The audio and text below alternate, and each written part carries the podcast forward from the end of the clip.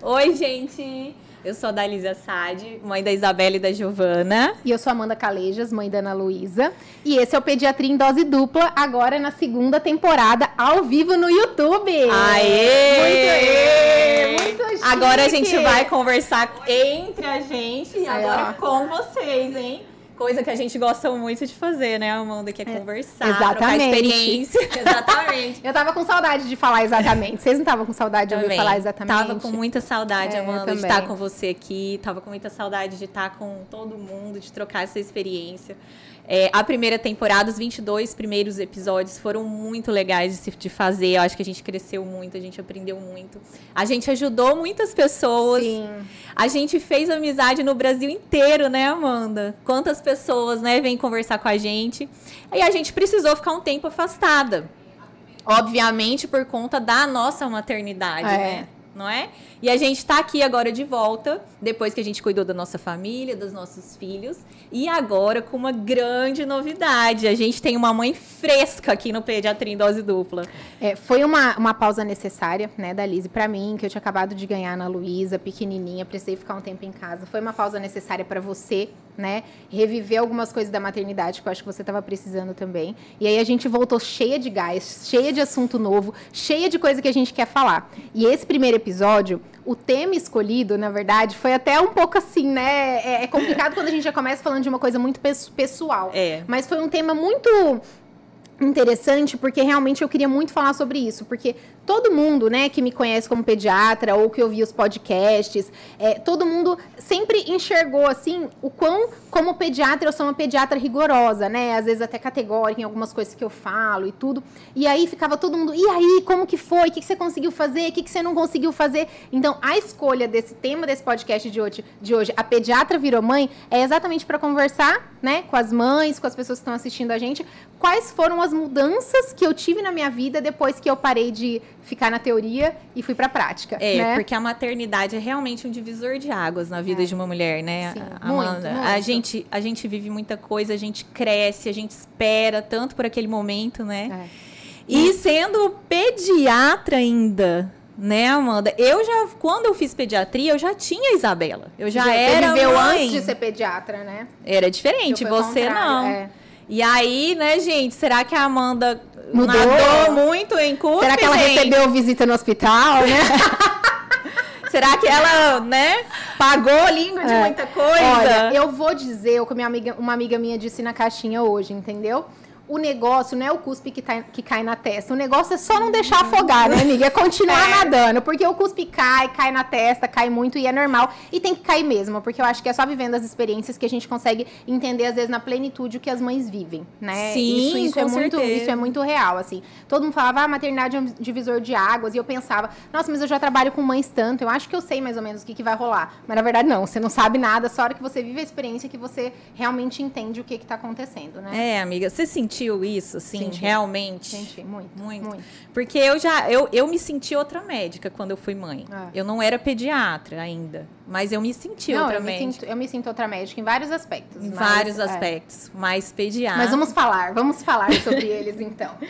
Vamos começar falando sobre alguns temas, assim, da maternidade, Fala né, do mais difícil para mim, amiga, que você sabe qual foi. Sim, todo mundo sabe, né, é. que o mais difícil foi a amamentação. Foi, foi muito né? difícil a amamentação. Eu, eu acho que, assim, é aquela coisa, né, quanto, mai, quanto maior o ápice, maior a queda, né? Eu achava que eu sabia muito sobre amamentação. Então, talvez a minha frustração tenha sido tão grande exatamente por achar que eu sabia muito sobre amamentação, né?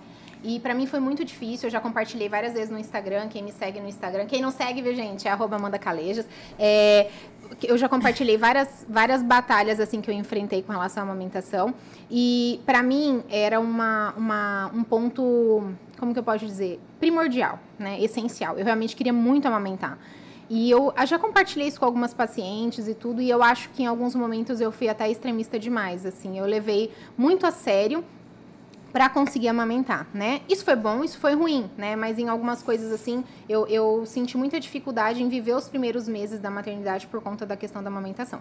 Para quem não sabe, a Ana Luísa teve disfunção oral, ela não conseguia sugar, né? E aí um dos primeiros cuspes assim que foi logo no comecinho assim, foi que eu realmente tive que dar fórmula para ela, né? Com três dias de vida ela desidratou, fez uma febre, eu não tinha, não conseguia extrair leite, ela não conseguia sugar no meu peito, eu precisei dar fórmula, né? Eu não falo que esse foi um cuspe não, porque eu acho que todas as decisões que eu tive que tomar com relação à amamentação que não, não caíam naquele senso comum de manter o aleitamento exclusivo até seis meses, foram decisões muito conscientes, né? E isso hoje é o que eu desejo para a mãe que senta na minha frente no consultório, né? Para aquela mãe que opta em dar fórmula, para aquela mãe que precisa da fórmula, para aquela mãe que opta em dar mamadeira, porque eu também tentei a mamadeira, como ela não conseguia mamar nada, até a mamadeira na hora do desespero eu tentei e ela também não conseguia sugar a mamadeira. Eu acho que ela tem que estar tá consciente da, ela tem que ter, na verdade, ela, ela tem que estar informada das possíveis consequências de cada escolha que ela faz. Então, toda vez que uma mãe senta na minha frente hoje, talvez eu entenda mais, às vezes, o porquê ela quer dar fórmula, o medo da criança passar fome, o medo da criança não, não ganhar peso. Só que eu, a, o meu papel ali é informar ela para que as decisões que ela tome sejam conscientes. E eu acho que isso eu consegui. Apesar de não ter conseguido fazer o aleitamento exclusivo, hora nenhuma praticamente, eu brinco que eu fiz dos 7 aos 8 meses. eu consegui ficar um período que eu não dei fórmula e não dei mamadeira para Ana Luísa. Mas apesar da, da, de eu não ter conseguido ficar em aleitamento exclusivo, aquela coisa ideal dos seis meses, só peito e tal, eu acho que todas as decisões eu tinha muita consciência do que poderia acontecer. E paralelo a isso, eu ia sempre protegendo o aleitamento, né? Então precisava da fórmula, mas dava de outras formas que não atrapalhasse a sucção ao seio. Mas a amamentação, assim, foi sem dúvidas um divisor de águas para mim.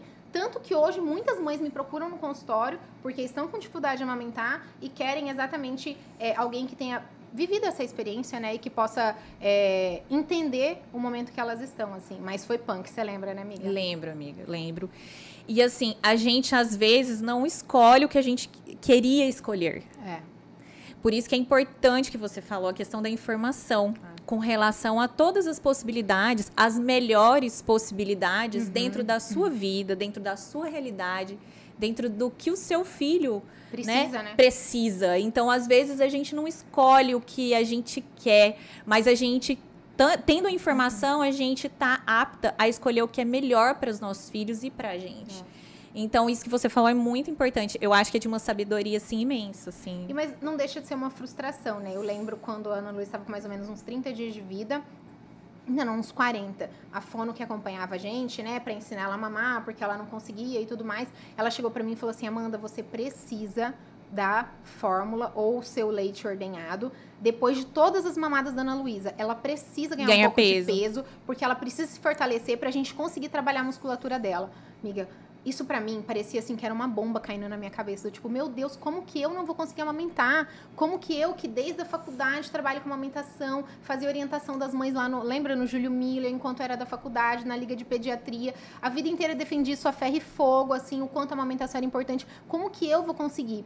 E aí eu lembro que nessa fase todas as mamadas da Ana Luísa eu ordenhava. Então ela mamava e eu ordenhava. Eu ordenhava a cada três horas, né? Isso fez meu peito ficar detonado, porque ela pegava errado, então já machucava um pouco a ordenha, mas a minha ideia era naquele momento oferecer a maior quantidade de leite materno possível e menos fórmula possível, mas não deu, eu precisei, né, usar fórmula várias vezes por dia. E aquilo para mim foi uma uma um atestado de, de incapacidade, assim, né, que eu recebi. Hoje, eu enxergo que não, eu enxergo que eu realmente tinha uma dificuldade com o seio, ela tinha uma dificuldade na pega, e graças a Deus a gente tinha fórmula, graças a Deus a gente conseguiu passar por esse período, e graças a Deus ela mama até hoje, né? Talvez, Sim, se eu até ela hoje, mama até hoje, até, ainda mama, ainda, ainda mama. mama. Até quando? Não sei. Não sabemos. Aí, e aí, assim, se, se eu não tivesse recorrido a essa ajuda naquela época, talvez a amamentação tivesse acabado antes. Então hoje a gente tem que ter muita consciência de saber que a fórmula, quando bem aplicada, ela vai te ajudar a passar por aquele período, né? E não necessariamente vai ser um substituto.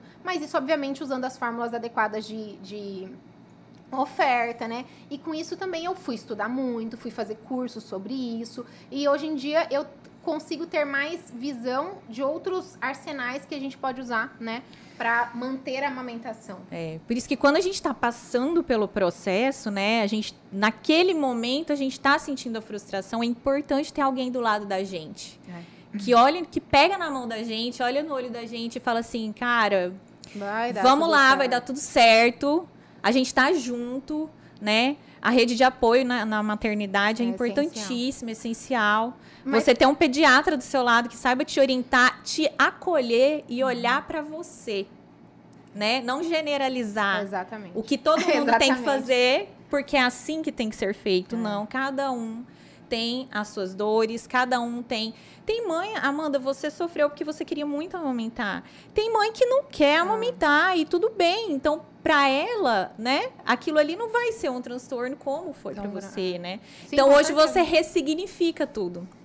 Você e, e pra você foi tranquilo, né? Amamentar. Amiga, a amamentação para mim eu não tive problemas. Duas meninas pegaram super bem.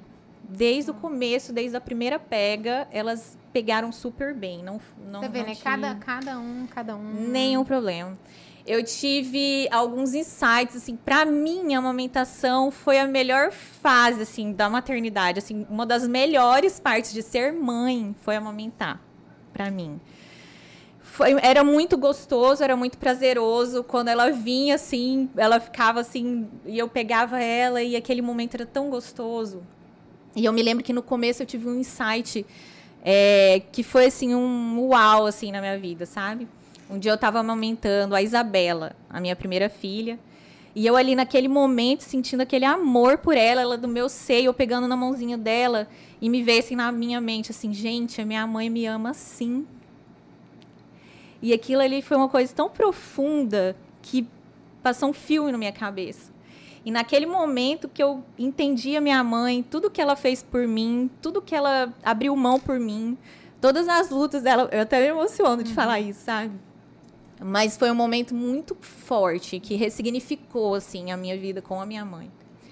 E, e foi muito gostoso a amamentação para mim. É, e eu não tive, né, esse sentimento da amamentação. Eu tive muita dor o tempo todo. Eu lembro, assim, a primeira vez que eu amamentei a Ana Luísa e que ela terminou e deu uma risadinha, que foi uma mamada gostosa, assim, ela tinha uns sete meses eu falo, assim, algumas mães no consultório, que eu, eu não tenho lembranças, é, entre aspas, felizes. É até uma Eu que te perguntei, eu te perguntei, né, amiga? E aí? O que, é, que foi bom na é. amamentação para você? E assim, eu não tenho lembranças felizes, assim, nos primeiros três meses de vida da Ana Luísa. E, e é até uma ingratidão eu dizer isso, porque eu tinha uma filha saudável, eu tava e em casa, fechou, eu tava com a minha né? família, porque foi difícil, você né? Se foi um período muito momento. difícil para mim. E aí, eu não tenho lembranças felizes, assim, de, eu, talvez até tenha tido momentos, mas eu não gravei esses momentos, porque era tão pesado, era tão intenso, essa questão da ordenha dela não conseguir mamar, dela não ganhar peso e toda aquela confusão, né? E nisso foram aparecendo os outros problemas da assimetria craniana, do torcicolo. E aí eu não tenho, assim, aquela coisa de de ter tido momentos felizes, assim. Às vezes eu até procuro os vídeos para ver, entendeu? Uhum. Mas eu não tenho. Então eu, eu, sinto, assim, que eu tive uma parte da maternidade. É, abafada, assim, entendeu? Por conta disso. Mas tudo bem, eu acho que é aquilo que eu sempre falo. Cada um vive as experiências que precisa viver. E eu acho que essa é uma experiência que eu precisava viver, né? É. E deu tudo certo. Então, no final deu tudo certo. É tão bom ouvir você falar isso, assim, no sentido de que, cara, você é gente igual a gente. É. A minha dificuldade da amamentação, eu acho que o mais difícil para mim, Amanda, foi voltar a trabalhar. Porque eu também não queria tirar minhas filhas do seio e eu precisava voltar a trabalhar e eu voltei a trabalhar muito cedo. Eu voltei a trabalhar, as meninas tinham três para quatro meses.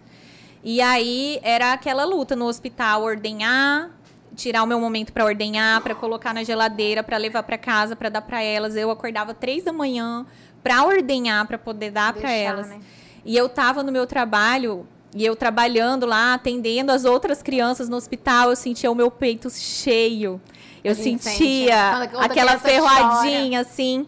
Eu sentia o meu peito cheio e aquilo, sabe? Eu falava, nossa, queria estar tá lá com ela, uhum. amamentando ela, porque, né, para mim era foi assim muito legal. Bom, né?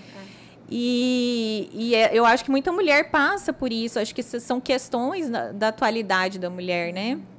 A mulher precisa da sua volta ao trabalho e aí também precisa da orientação. Eu fiz, eu consegui fazer, eu conseguia ordenhar, eu conseguia ter o meu momento, eu conseguia ter esse leite para elas. E aí quando chegou o sexto mês foi um alívio para mim, porque aí começou a introdução alimentar, então foi mais fácil que precisava de menos leite, né? E foi então, tranquilo também, né, amiga, para você a introdução alimentar? Foi, meninas, foi. Né? Da Giovanna eu lembro um pouco. Tem mais alguma. O que, que mais que era uma coisa que eu ia falar?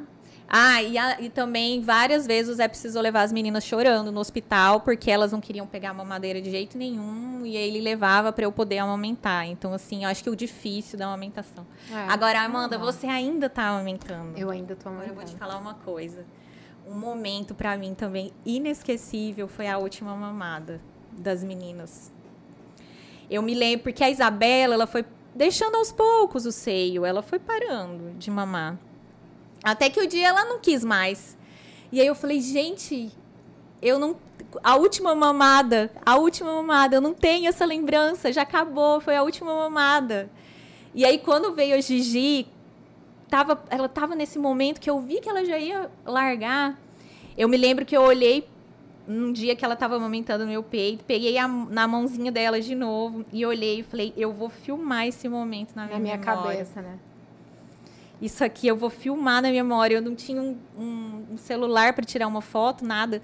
Mas eu falei, eu quero que esse momento fique gravado na minha memória, para eu sempre me lembrar. Então, assim, foi muito especial, foi bem gostoso para mim a parte da amamentação. Eu, é. É assim, é, hoje em dia é, né? Eu brinco que hoje nunca foi bom, é. mas hoje em dia para mim é bom. Tanto que eu não, né, por enquanto a gente tá ainda aí no processo para caminhar para o desmame, mas por enquanto a gente ainda tá tranquila.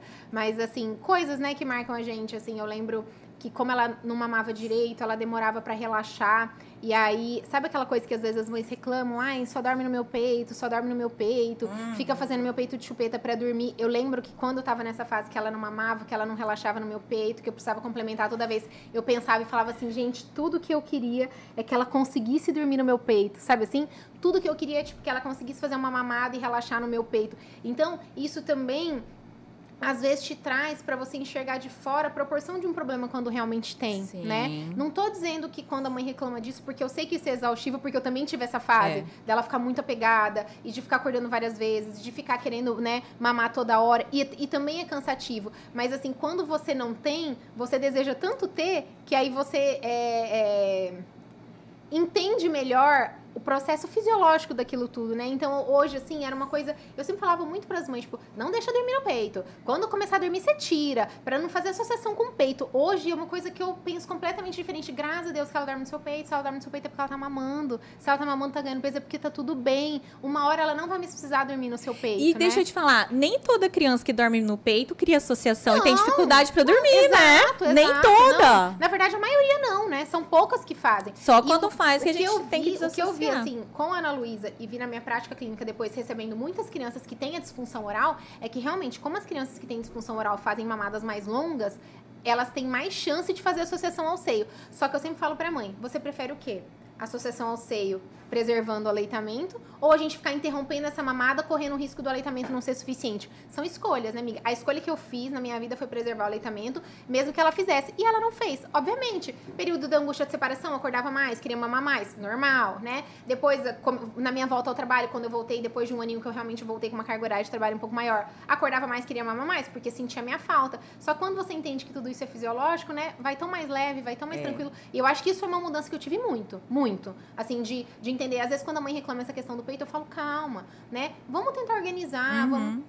Mas enfim, amiga, essa foi a minha experiência a da primeira. Já tá? começou, já começou, começou assim, Thalita come... até quase chorou, né, galera? Ave Maria, pesado. Vamos... Começou começando, né? Vamos falar uma coisa que foi um pouco mais fácil, mas nem tanto, né? Só que não, nem, nem é meme, né?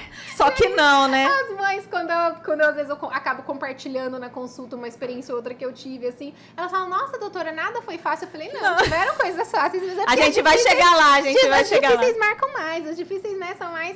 Né? Aí, beleza, né? Então, aí é. depois ela mamou e tal, estabeleceu. Aí a gente vem para a fase da introdução alimentar. E aí, como que foi a introdução alimentar?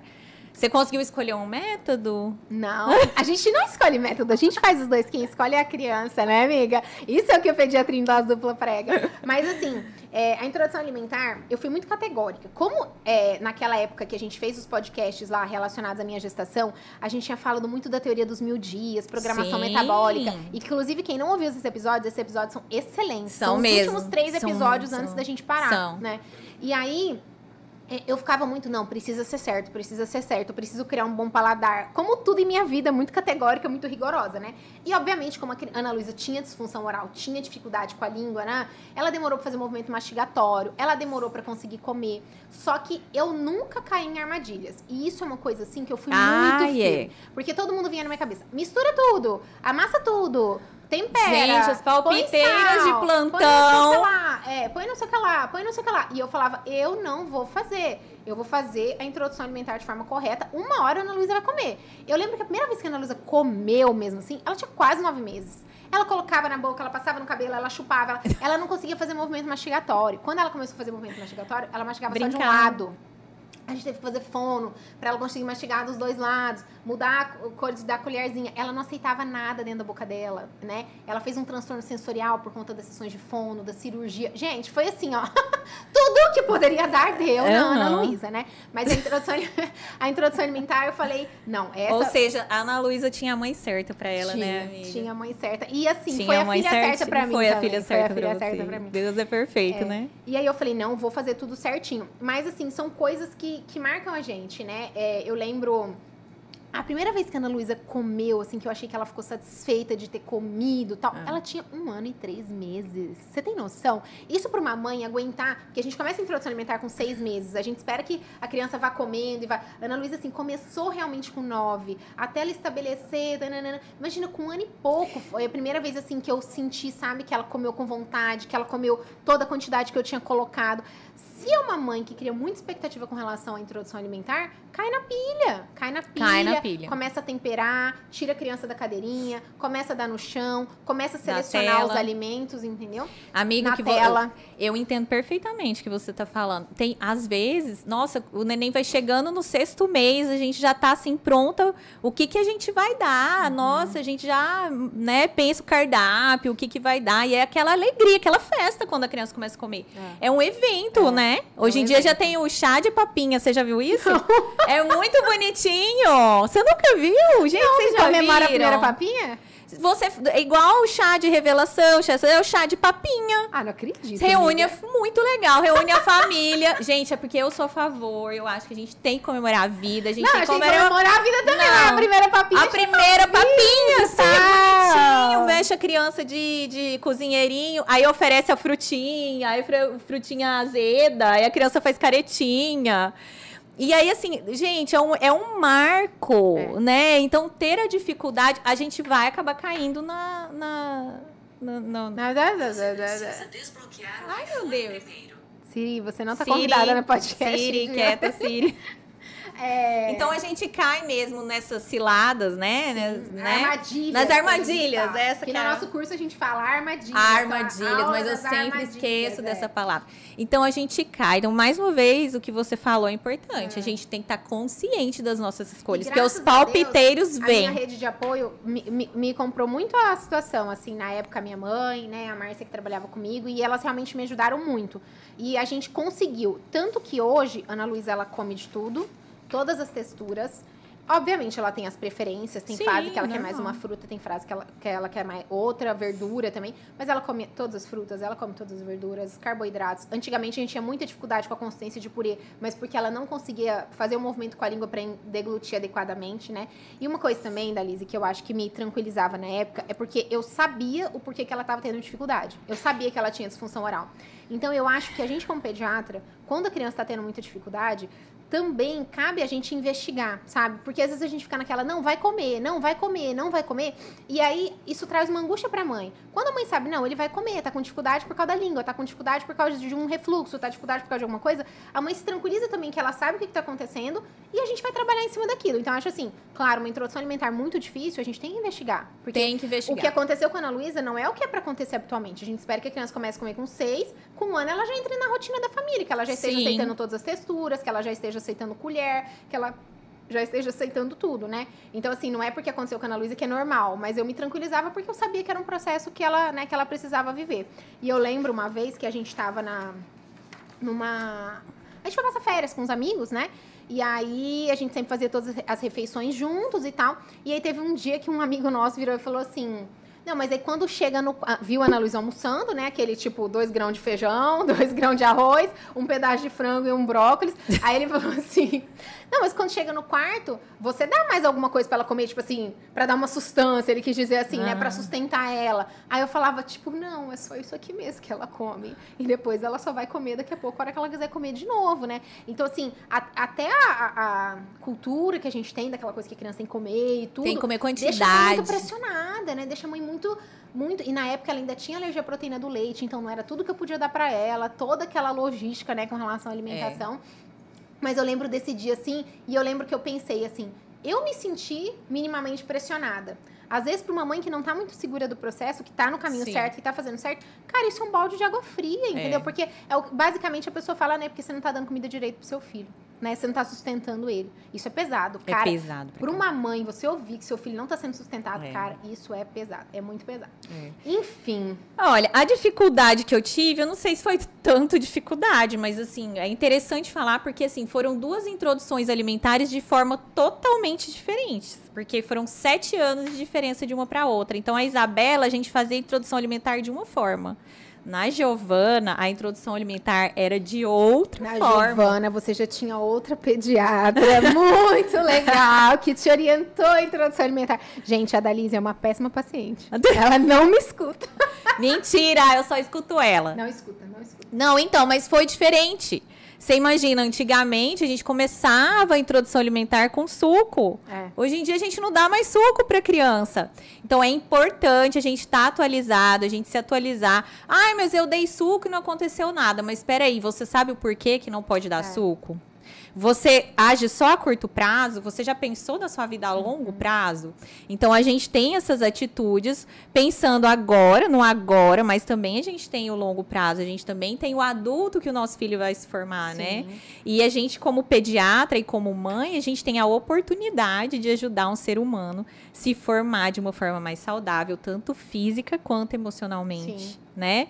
Então foi bem difícil. Eu tive que reaprender, igual eu falei no podcast de introdução alimentar, eu tive que reaprender a aprender a dar comida para Giovana, é. porque aí era tudo diferente. E deu muito certo. Porque a pediatra deu era boa, certo. falei, né? É, eu.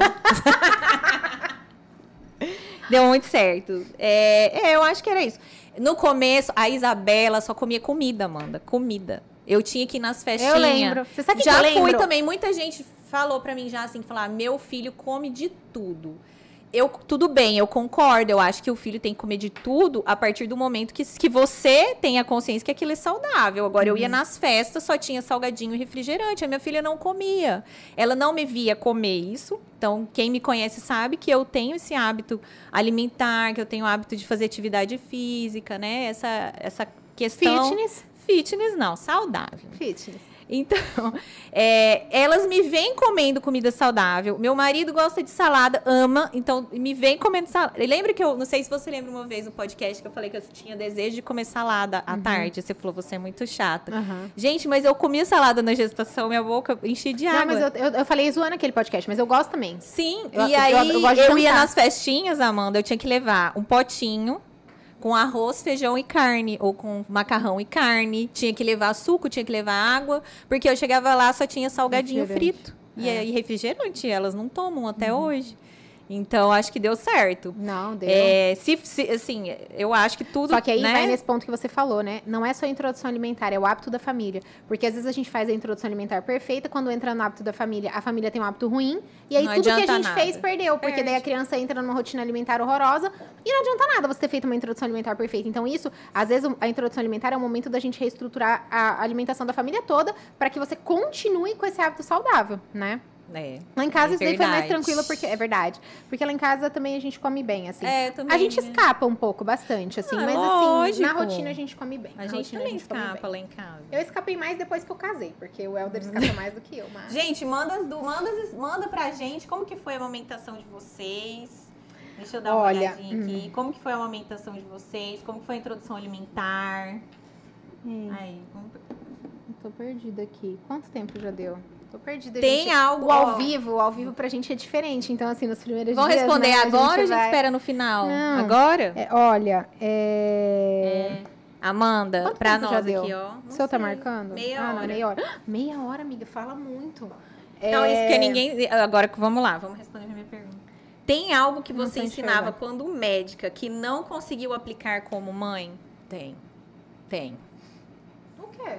Pra mim foi o ah, sono. Tá. Ah, o sono. Pra mim foi o sono. É, é eu vou contar ainda Porque essa história. Você sabe que a Dalise, ela teve tanto problema de sono com a Giovana que ela foi fazer curso de consultora de sono, né? Lembra, foi, amiga? Ela se fazer. formou como consultora Porque de sono. Porque eu passei por uma consultoria de sono pra conseguir é. organizar o sono dela. Então, amiga, conta aí do seu sono. Mas agora é do sono? Não. É sono, amiga, agora. Conta você então primeiro. Não, o sono para mim foi a parte fácil da maternidade. Vocês acharam que ela não existiu, mas ela existiu. Para mim o sono foi a parte fácil da maternidade, porque como a gente tava na pandemia e eu tinha muito aquele conceito que minha amiga and sócia da Lisa tinha me ensinado, de que a gente precisa estabelecer uma rotina por um tempo, para que a criança se acostume com aquilo. E eu aprendi muito com a Dalise depois que ela fez a consultoria de sono com os podcasts e tudo mais e aí eu falei, cara, o que eu preciso é estabelecer aqui. Como tinha pandemia, não tinha festa à noite, não tinha aniversário, a gente não saía de casa, a gente não recebia visita. Os foi primeiros quatro meses da Ana Luísa foi assim, ó, certinho, né? E eu consegui fazer ritual noturno, fazer ela dormir todo dia no mesmo dia. Usei todas aquelas técnicas de ruído branco, de luz vermelha no quarto, todas as técnicas que a gente fala no podcast de sono. E aí eu usei tudo. Então, assim, o sono da Ana Luísa sempre foi o menor dos meus problemas. Tanto que quando ela começa a acordar à noite, eu já sei que alguma coisa está acontecendo. Ela não acorda por nada, assim. Ou é o dente, ou ela tá doentinha, ou alguma coisa assim. É claro que eu tive algumas situações de ir no sono, foi uma das coisas que eu paguei a língua, porque eu completamente abominava a cama compartilhada, falava para todo mundo não fazer, não fazer, não fazer, falava, falava, tira, né? e aí foi uma das coisas assim que em alguns períodos eu precisei usar. Eu nunca quis, o meu marido nunca quis, mas assim, em alguns momentos eu precisei. Por exemplo, volta ao trabalho, foi uma época muito exaustiva. E aí, assim, às vezes eu deitava, amamentava deitada e já dormia, já ficava. Então, em alguns períodos eu usei, mas sempre com a ideia de que seriam uma medida a médio prazo para eu contornar aquela situação e conseguir continuar vivendo no outro dia, né? Porque a gente precisa trabalhar e tudo mais. E, e, e já sempre usando estratégias para sair. E uma coisa que eu acho que foi uma coisa muito boa, a gente passou ela para cama cedo, né? Porque ela já tinha autonomia motora, tudo, então a gente passou ela para cama cedo. Então, quando, nos períodos que eu precisei fazer cama, compartilhada, eu fui para cama dela. E ela ah, nunca veio para mim. É uma entendeu? ótima estratégia. É, é, uma estratégia que a gente achou boa, porque no fundo a gente não teve aquele trabalho de tirar ela do nosso quarto, entendeu? Sempre foi no quarto dela. Então, era muito mais fácil voltar ela a dormir sozinha, porque ela tava no mesmo ambiente que sempre foi. Sim. E eu ótimo. acho que a cama compartilhada talvez tenha sido uma das coisas assim que mais cuspe caiu na minha testa, porque eu realmente falava muito. Não pode, não pode, perigoso, a criança, né? Falava, falava, falava. E hoje em dia, tipo, foi uma coisa que me ajudou muito em alguns períodos. Eu precisei fazer, né? Mas, mas o sono foi tranquilo. Até hoje é tranquilo para mim o sono. Não, não para que... mim foi, assim, um grande desafio, porque eu não consegui estabelecer rotina. Porque quando eu estava começando a entrar na rotina, eu tive que voltar a trabalhar. E aí eu trabalhava de dia, dava plantão à noite, então eu não conseguia estabelecer. E quando eu estava em casa, eu acho que era um pouco assim, revisando, um pouco era um pouco de culpa que eu me sentia de estar tá longe. Então, quando eu estava ali, eu tinha que o tempo todo estar tá do lado dela, tá? Qualquer choradinha, qualquer mexidinha, eu já ia lá, pegava ela, colocava no seio. Então, realmente, eu criei uma associação é, no, de, de, seio. E para mim, amamentar era maravilhoso. É eu pegava ela, botava no peito, já ficava ali, já colhia ela. Já era, já dormia. Já dormia junto, já né? Todo dia. Então, assim, foi muito difícil essa parte da introdução é, da, da, do sono. Eu me lembro que eu não consegui aplicar realmente é, por conta da minha rotina, que foi complicada. É, não sei se eu tivesse outro filho, se, eu, se seria diferente, diferente, né? Porque cada uma das duas é uma totalmente diferente da outra. Mas elas. É, eu, lembro, eu me lembro que uma noite que eu já estava assim, e a gente fica muito exausta. Uhum a gente fica muito exausta. A privação do sono, a privação de sono deixa a gente tão exausta, deixa a gente triste. Eu me sentia sozinha.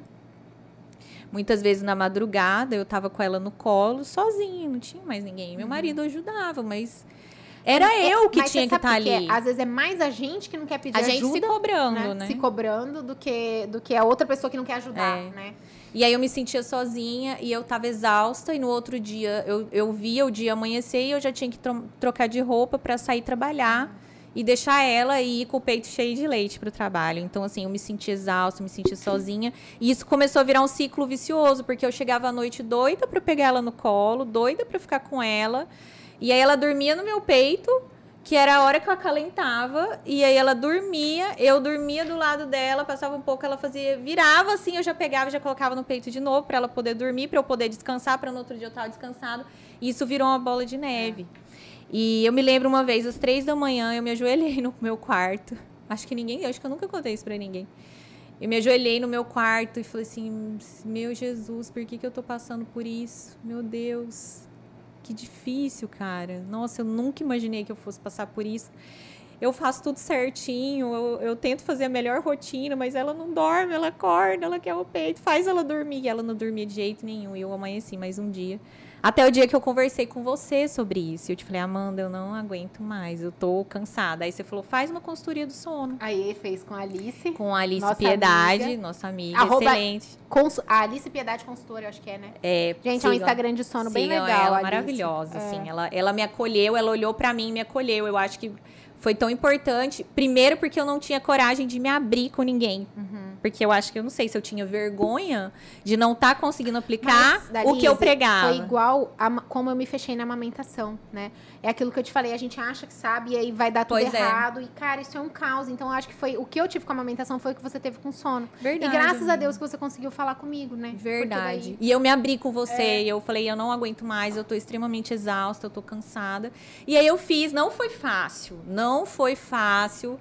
A Giovana ainda, né, eu ainda tenho dificuldade, mas do que era eu consegui organizar. Ela dorme a noite inteira hoje, acorda tarde, então é, a, o sono foi realmente a parte mais difícil. Da Cama Lizzie. compartilhada, pra gente lá em casa, pra mim nunca foi é, tabu. Pra mim, assim, particularmente. Eu sempre, eu sempre gostei de dormir abraçadinha, cheirando a minha cria. Não indico antes dos três meses, mas eu indico colocar o bercinho do lado. Uhum. Porque eu acho importante. É, isso eu fiz. Até seis né? meses o berço era no meu quarto. Aí, assim, muita gente questiona. Ai, mas atrapalha a intimidade do casal. Gente, mais uma vez, é muito particular. Porque a minha intimidade nunca atrapalhou, né? Então, assim, as meninas sempre estão lá, a gente está sempre com elas. E a gente está fazendo a transição agora da Giovana pro quartinho. Já? Mas a gente tá morrendo. Já agora que ela tá com. Quase cinco anos. Cinco anos. Mas a gente fica morrendo de, de saudade. saudade. E isso nunca atrapalhou. A gente tá... eu, eu sou casada não. há 20 anos, gente. 20 isso, anos com o José Adolfo. É, eu, tenho, eu tenho um sono muito leve, assim. Todas as vezes eu que não, eu durmo eu com a Luísa. Eu não durmo bem. Nossa senhora. E assim, nunca foi assim uma primeira opção por causa disso. Mas eu vou te responder. Você falou assim, quando você olhou, falou, Deus, por que eu tô passando por tudo isso, né? Quando você estava lá no seu momento de reflexão. Mas na verdade, assim, é a mesma coisa comigo com a amamentação. Você passou com tudo isso com sono e eu não passei. Entendeu? Porque é. você me ensinou, porque você já tinha vivido a experiência, porque você. Então, acho que é uma, é uma forma também. Da, é aquilo que a gente falou, as experiências que a gente vai vivendo, que vai renovando, é, né? Vai, então, vai. É, eu acho que isso daí, isso, isso que você viveu com sono, me fez talvez, talvez conseguir ter feito tão certinho, né? Pela experiência que você sim, teve. Sim, Uma coisa que você falou que me chamou a atenção aí, até nem tava no roteiro, era. Agora é você que tá saindo do roteiro. Geralmente quem sai é a Dalisa, vocês podem imaginar por quê, né? E aí era a questão da rotina. Eu lembro, toda vez que eu vou organizar, assim, que eu tenho uma mudança de horário de trabalho e tal, é, eu vou organizar, eu sempre priorizo, converso com a minha mãe, que é quem me ajuda, que fica com a Ana Luísa enquanto eu tô trabalhando, para sair de casa no mesmo horário e voltar de casa no mesmo horário. Eu tento organizar dessa forma, porque manter essa questão da rotina, né, da previsibilidade, dos horários para a criança é muito importante, inclusive para uma boa noite de sono. Então, e tudo isso eu aprendi com você. Ah, legal. Legal. Vamos Mas ver é aqui, isso. Hum. Vamos ver aqui. Cara, que... meu celular tá com aquela película, Sério? eu não consigo enxergar. Gente, que legal. Ana Paula aprendendo aqui sempre. Ai, que legal. Uhum. Aí, Paula a Denise, Ana tá quase de baby. Tá minhas médicas, é? Uhum. Minhas médicas. Patrícia, por, é, por ser médica, quando o filho está doente é mais fácil. Ah, eu quero falar disso. nossa senhora. agora eu quero falar disso. E aí, é Ou a médica fica de lado e a maternidade fala, mas nossa, não, ó, Patrícia, todo dia eu escuto. É, essa pergunta é a campeã, né? Campeã. E, e, era o nosso próximo É tópico. mais fácil a ser Patrícia, médica pediatra? A Patrícia leu o nosso roteiro. Uhum, nosso é, nosso roteiro, que não sou eu que escrevo, tá, gente? É, eu, só, eu só não gente, sigo ele assim, ó, na prática é muito mais difícil, né? Na prática, eu acho que você, como médica, é muito mais difícil. Peraí, primeiro você que vai ter que falar, porque ah. agora que você é mãe, que você vai falar. Se é mais hum. fácil ser pediatra mãe, pra é mãe. muito mais difícil. Ou é mais difícil? Muito mais difícil. Quando você é pediatra da Ana Luísa. Não, eu não consegui, né? Eu até tentei ser pediatra da Ana Luísa, mas eu não consegui. Graças a Deus eu tenho várias amigas e pediatras que me ajudam e me aconselham e, e que examinam a Ana Luísa, que fazem rotina da Ana Luísa, porque realmente eu acho que é uma coisa que a mãe não consegue fazer. Mas quando a criança fica doente, especialmente, é muito mais difícil. Porque as coisas da rotina, você ainda consegue, né? Ir ali dando seus, seus, seus raciocínios. Quando a criança fica seus doente, seus raciocínios. É verdade. Mas quando a criança fica doente, cara, é surreal, assim. Você sai para um outro mundo e você acha que tudo é a pior coisa do mundo e que tudo vai acontecer com a sua filha e precisa de alguém te chamar e falar, querida, é só uma febre, vem aqui, vamos conversar, entendeu? E eu lembro toda aquela questão da febre que a gente fala, que não precisa medicar, que tem que esperar, que tem que não sei o quê, que tem não sei o quê. Eu lembro a primeira vez que a Ana Luísa fez febre alta. Eu tinha um jantar, eu cancelei. Tipo assim, cancelei o jantar. Era o jantar, tipo, acho que era de comemoração de casamento dos meus sogros. E eu cancelei o jantar, aquelas coisas que as pessoas olham de fora e falam, meu Deus, que exagero, entendeu? E aquela coisa, espera a febre subir, medica depois, não sei o quê. Hoje em dia eu já consigo esperar um tempo, ver como ela vai ficar, esperar para medicar. Mas as primeiras febres que ela teve, eu não consegui. Aí eu ficava, meu Deus, eu sou uma farsa. Aquele episódio do podcast que eu gravei falando que a febre é benéfica, não sei o que. Eu não conseguia, fugia do meu controle, eu não conseguia. Então, assim, é muito mais difícil. Eu concordo que é muito mais difícil, mas eu vou defender um pouquinho a gente. Hum. Porque a gente tem um olhar viciado. Sim. O que, que significa isso? A gente vê muitos casos que evoluem com gravidade. Então, às vezes, a gente tá vendo que tá tudo bem, mas a gente fica, meu Deus, Será que vai, será que é isso? Será que não é? Será que vai evoluir? Será que não vai? E aí quando você tem, gente, isso é fisiológico, né? O nosso córtex, o nosso né, córtex, que é a parte que raciocina. Alice já esqueceu o nome das estruturas. Ela é ligada com a nossa emoção. É. E muitas vezes a nossa emoção se sobrepõe à nossa razão. Sim. Então, essa é a minha defesa, tá? tá. Então, por isso que é muito mais difícil, eu imagino, para mim também, Sim. ser pediatra das minhas não, filhas. Não, gente, a Dalise... Nem sempre, não, porque eu sou muito largada A Dalise eu tenho que dar umas freadas, porque ela, cara, ela já quer ir fazendo um monte de exame, eu falo, para, para, para, para. Eu tenho que tirar o carimbo da mão dela e falar, não, não vai, eu que mando aqui, não é, é não? É, eu tenho que fazer isso às é. vezes, a Dalise... Mas Justamente, você é minha tábua de salvação é, nesse momento, porque eu acho que é um, um sinal, assim, de maturidade, Mas realmente, essa... você saber até que ponto você deve ir, e até que ponto não, né? Então isso é, é importante. E a, essa, uma coisa que me chamou a atenção nessa questão da prática foi a febre, que eu não achei que eu fosse reagir dessa forma e eu reagi. E outra coisa que eu lembro assim que foi muito marcante para mim foi a questão de administração de medicação. Porque às vezes as mães falavam, tipo, a Ana Luísa é péssima para tomar remédio, péssima. Ela vomita, tem que segurar aquela confusão, e engana, e põe, nanã, conversa, explica, toma uma dose. Pra você ter noção, teve. A gente tava com uma cachorrinha nova, e teve um dia que ela fez tanto escambalo quando eu fui dar um remédio para ela. Que Quem a cachorrinha, a cachorrinha? Não, a Ana Luísa. A Ana, você foi dar um remédio pra Ana Luísa? dar um remédio pra Ana Luísa. A Ana Luísa fez tanto escândalo, tipo, que a cachorrinha achou que eu tava, tipo, machucando a Ana Luísa e me mordeu.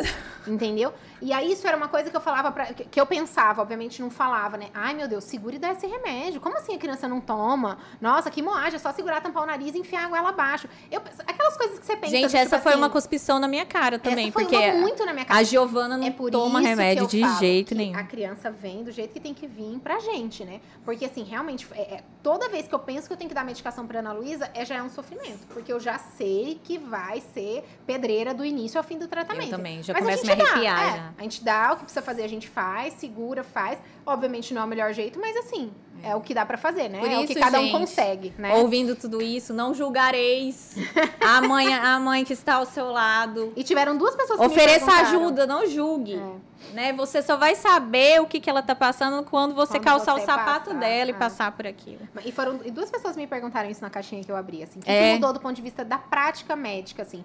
E aí eu acho que essa questão da febre, de entender por que, que a mãe fica tão desesperada Isso. quando a criança está doente, entendeu? Sim. Isso é uma coisa que você começa a se colocar no lugar, assim, entender por que, que às vezes ela quer que você vê hoje, por que, que ela quer que você responda naquele, responda naquele momento. Porque antes, às vezes, você fica com aquela sensação de que é, a pessoa não está entendendo o seu espaço, né? Mas hoje, quando você entende o espaço do outro, é mais fácil entender. Agora você né? tem lugar de fala, Amanda. É. Agora você tem lugar de fala. Eu tenho. Né? Agora eu tenho. Mas assim, agora eu não medico mais todas as febres, tá, gente? Só para constar. eu já consegui aqui me organizar mentalmente para não achar que toda febre é meningite e, e Por conseguir... isso que é também importante você ter um profissional sim, que você confie, sim. que você possa confiar né, para te ajudar com relação às doenças, né, aos cuidados quando o filho está doente. Mas é isso, gente. Acho que essa é uma grande pergunta que todo mundo faz.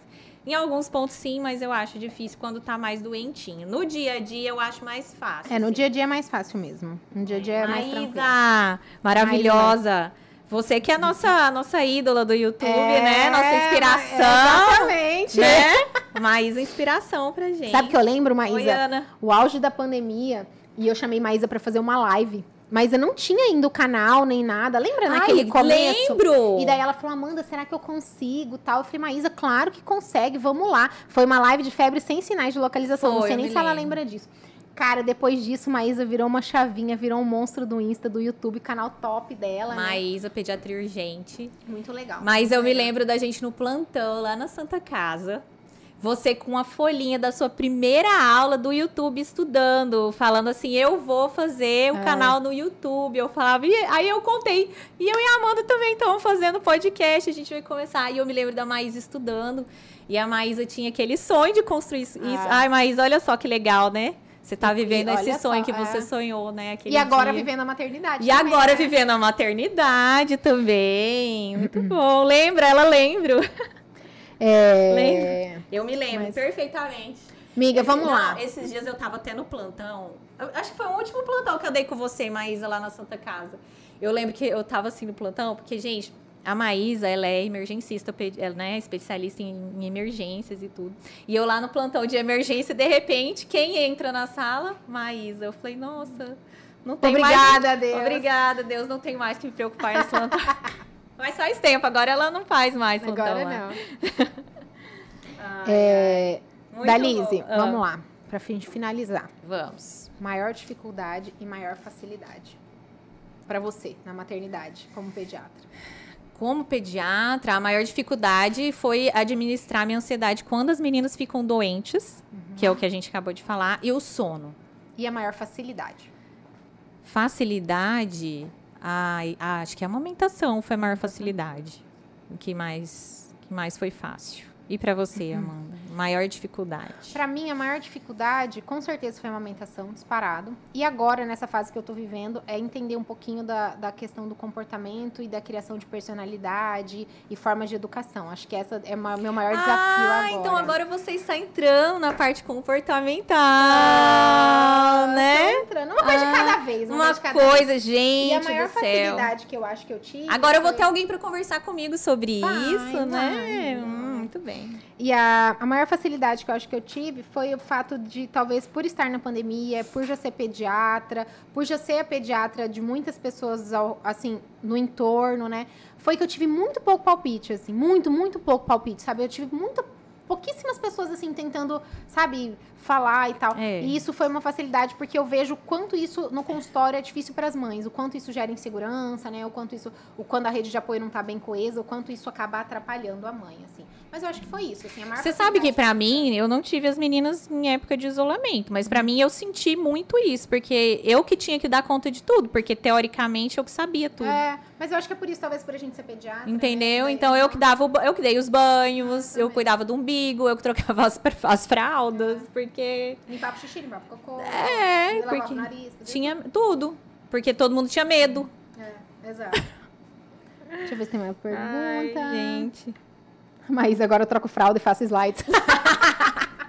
isso aí, Maísa. É isso a, gente aí. Vai, a gente vai se reinventando na maternidade. E é tão é gostoso, né? Muito gostoso. Bom, gente, é isso. Assim, eu acho que eu que eu sempre falo, Amanda, para os uhum. os meus alunos, né, que foi uma coisa que eu aprendi com a maternidade, aí uma coisa que, que eu aprendi com a maternidade. É, o livro é uhum. preto e branco. A vida é cinza.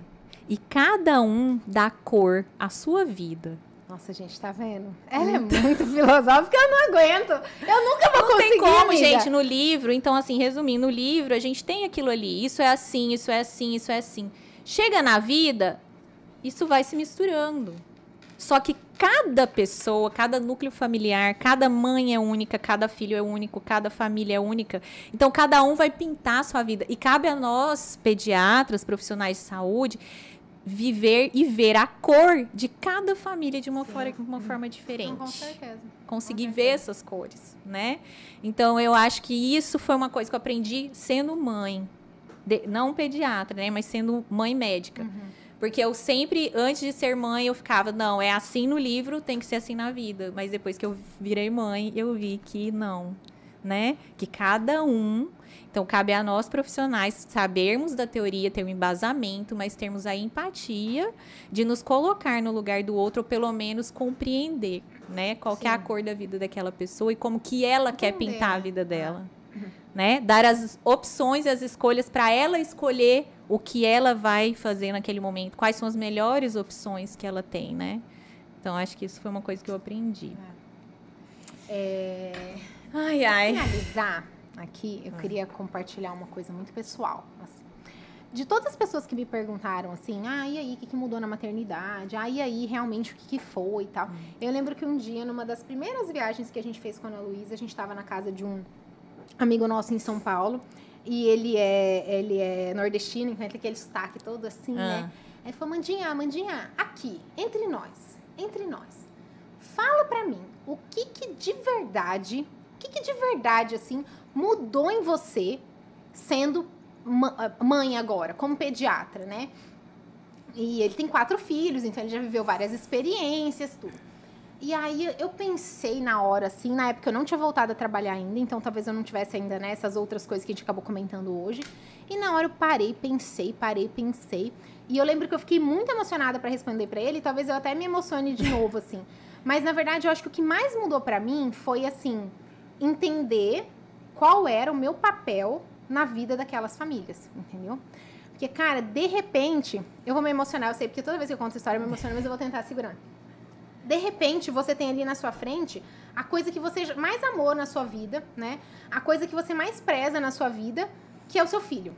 E aí você tem que confiar na palavra, no julgamento de outra pessoa para te ajudar naquelas decisões, entendeu? E eu demorei muito para confiar, né? Você sabe de todo o perrengue inicial por conta de, enfim, por conta de conflitos meus. Eu demorei muito para confiar. E quando eu me lembrei de todas aquelas famílias que já se sentaram na minha frente um dia, que continuam se sentando, e que eu falo, não, vamos fazer tal coisa, e a pessoa faz. Eu falei, caralho, olha o peso disso, entendeu? É. Olha o peso de cada decisão que eu penso, é. que eu estudo, que eu vejo, e que eu, que eu proponho que a família aplique, e a família aplica. E aí você fala, meu Deus, é uma coisa que é realmente muito relevante, entendeu? Então, assim, isso daí, cara, foi uma virada de chave, assim, na, na, minha, na minha cabeça, que eu falei, meu Deus, não que eu não achasse que fosse importante, é claro que eu sabia que era importante, mas foi uma virada de chave que eu falava, gente, olha, olha o papel que eu tenho, daquela mãe que chega para mim com uma decisão crucial, né? Coisas como, por exemplo, vou voltar ao trabalho, o que, que eu faço, vou. Que parecem bobeiras ali na correria do dia a dia, mas são coisas muito relevantes. E aí eu consegui entender que eu sempre fui muito empática. Eu sempre fui. Isso é uma característica natural minha. E aí eu consegui entender a diferença da empatia e da experiência, né? Eu tinha muita empatia.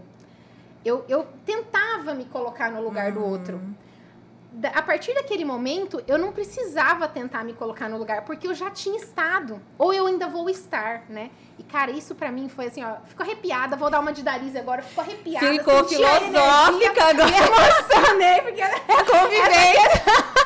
Essa questão da vibe é mais da Darize do que minha, mas isso, é. cara, foi uma coisa assim. E aí eu lembro que ele me perguntou e eu falei. Você teve esse insight. Eu tive esse insight, eu me emocionei muito, assim. E depois um dia eu até falei para ele, eu falei, nossa, obrigado por ter me feito aquela pergunta, porque aquilo me fez pensar de uma forma. Parece que tudo clareou, assim, na minha mente, assim, sabe? E parece que naquele momento eu entendi que eu ia viver todas as experiências, por mais difíceis que fossem, Obviamente, gente, eu não tô reclamando quando a gente fica falando aqui maior dificuldade, maior. A gente, né, sabe que existem problemas muito maiores do que esse. A gente Sim, realmente tem que saber dimensionar as coisas. É. A gente tá aqui compartilhando o que foi um pouquinho da nossa vida, da nossa maternidade, é. mas sempre com muito agradecimento, porque no fim, crianças saudáveis, crianças em é. casas, né? A, a, gente que vive o outro lado de uma mãe internada, de uma mãe com uma criança com né, um problema de saúde, a gente sabe que realmente a gente tem que ser muito grata por tudo que a gente tem. Então, é, esse, esse foi assim, se eu pudesse falar, uma grande mudança na minha vida foi isso, assim. E realmente olhar com muito mais carinho todas as mensagens que chegam para mim à noite de madrugada, que às vezes podem ser julgadas como bestas, né, por outras pessoas, e saber que que, que, que, daquele outro lado tem alguém que está naquela situação que realmente precisa de mim, né? Então acho que esse foi assim um, um, um grande divisor de águas para mim assim depois da maternidade. Ah, que lindo isso, isso amiga. Dei uma de Dalise agora. Deu uma de Dalise. Bem dada. agora você tem lugar de fala. Tem, tem né? lugar de fala. É isso aí. Agora você consegue enxergar a cor ah, da vida de cada de família cada um. que sentar na sua É, frente. na verdade, agora eu não tento enxergar, né? Agora eu enxergo. Né? Agora que você enxerga. Tentava, é. é verdade. Agora você enxerga é. que tem uma cor ali. E a gente olhar para a mãe, gente, mãe conhece o filho. A mãe sabe o que fala. Escutem as mães é. que sentarem na frente de vocês. Escutem. Escutem. Mas, acho que era isso, né, né? da Lizzie hoje. Gente, é isso, um gente. Ai, prazer inenarrável Obrigada estar aqui parceiros. primeiro episódio do Retorno. segunda temporada. Ai, a gente tava ensaiando, ensaiando, tentando, tentando. Olha, eu segui o roteiro. A Dalise seguiu o roteiro hoje, gente. Eu quero uma salva de palmas pra Dalise que seguiu o roteiro. Obrigada, Mas é isso, gente. gente. Olha, vocês fizeram a diferença é, aí. Obrigada pros meninos aqui. Gente, ah, verdade. É. Agora a gente tem um canal. Se inscrevam no nosso canal, Pediatria em Dose Dupla, para assistir todos os vídeos ao vivo. E depois, quem não assistir, que a gente sabe que a vida da mãe é complicada às vezes para assistir ao vivo, mas quem não conseguir assistir ao vivo, né? É, vai assiste depois, vai ficar no Spotify, vai ficar no YouTube. Então, é, desfrutem, né, dos episódios que a gente já tem, que a gente fala muitas é. coisas legais e esperem pelos próximos, porque essa segunda temporada tá É, top. contem pra gente as experiências de vocês e na semana que vem a gente vai estar tá, terça-feira de novo. Semana que vem, terça-feira de novo? Às 18 horas, toda terça-feira. Amanda, toda terça-feira agora. Vou pôr na tá agenda. Tá, tá bom. Vai colocar na sua planilha que tá. você vai estar tá aqui comigo. Mas é. Hã? Ah, é, ah, gente. O Instagram. Instagram. Olha. Agora a gente está com o Instagram novo, né? Que a gente também vai colocar ali uns, uns trechinhos do podcast para interagir com vocês. Pede em dose dupla, certo? E tem o meu e tem o da Dalise, né? Que a gente continua lá é, firme e forte no é, mesmo local. Isso aí mesmo. Gente, é Tchau. isso. É isso. Ah,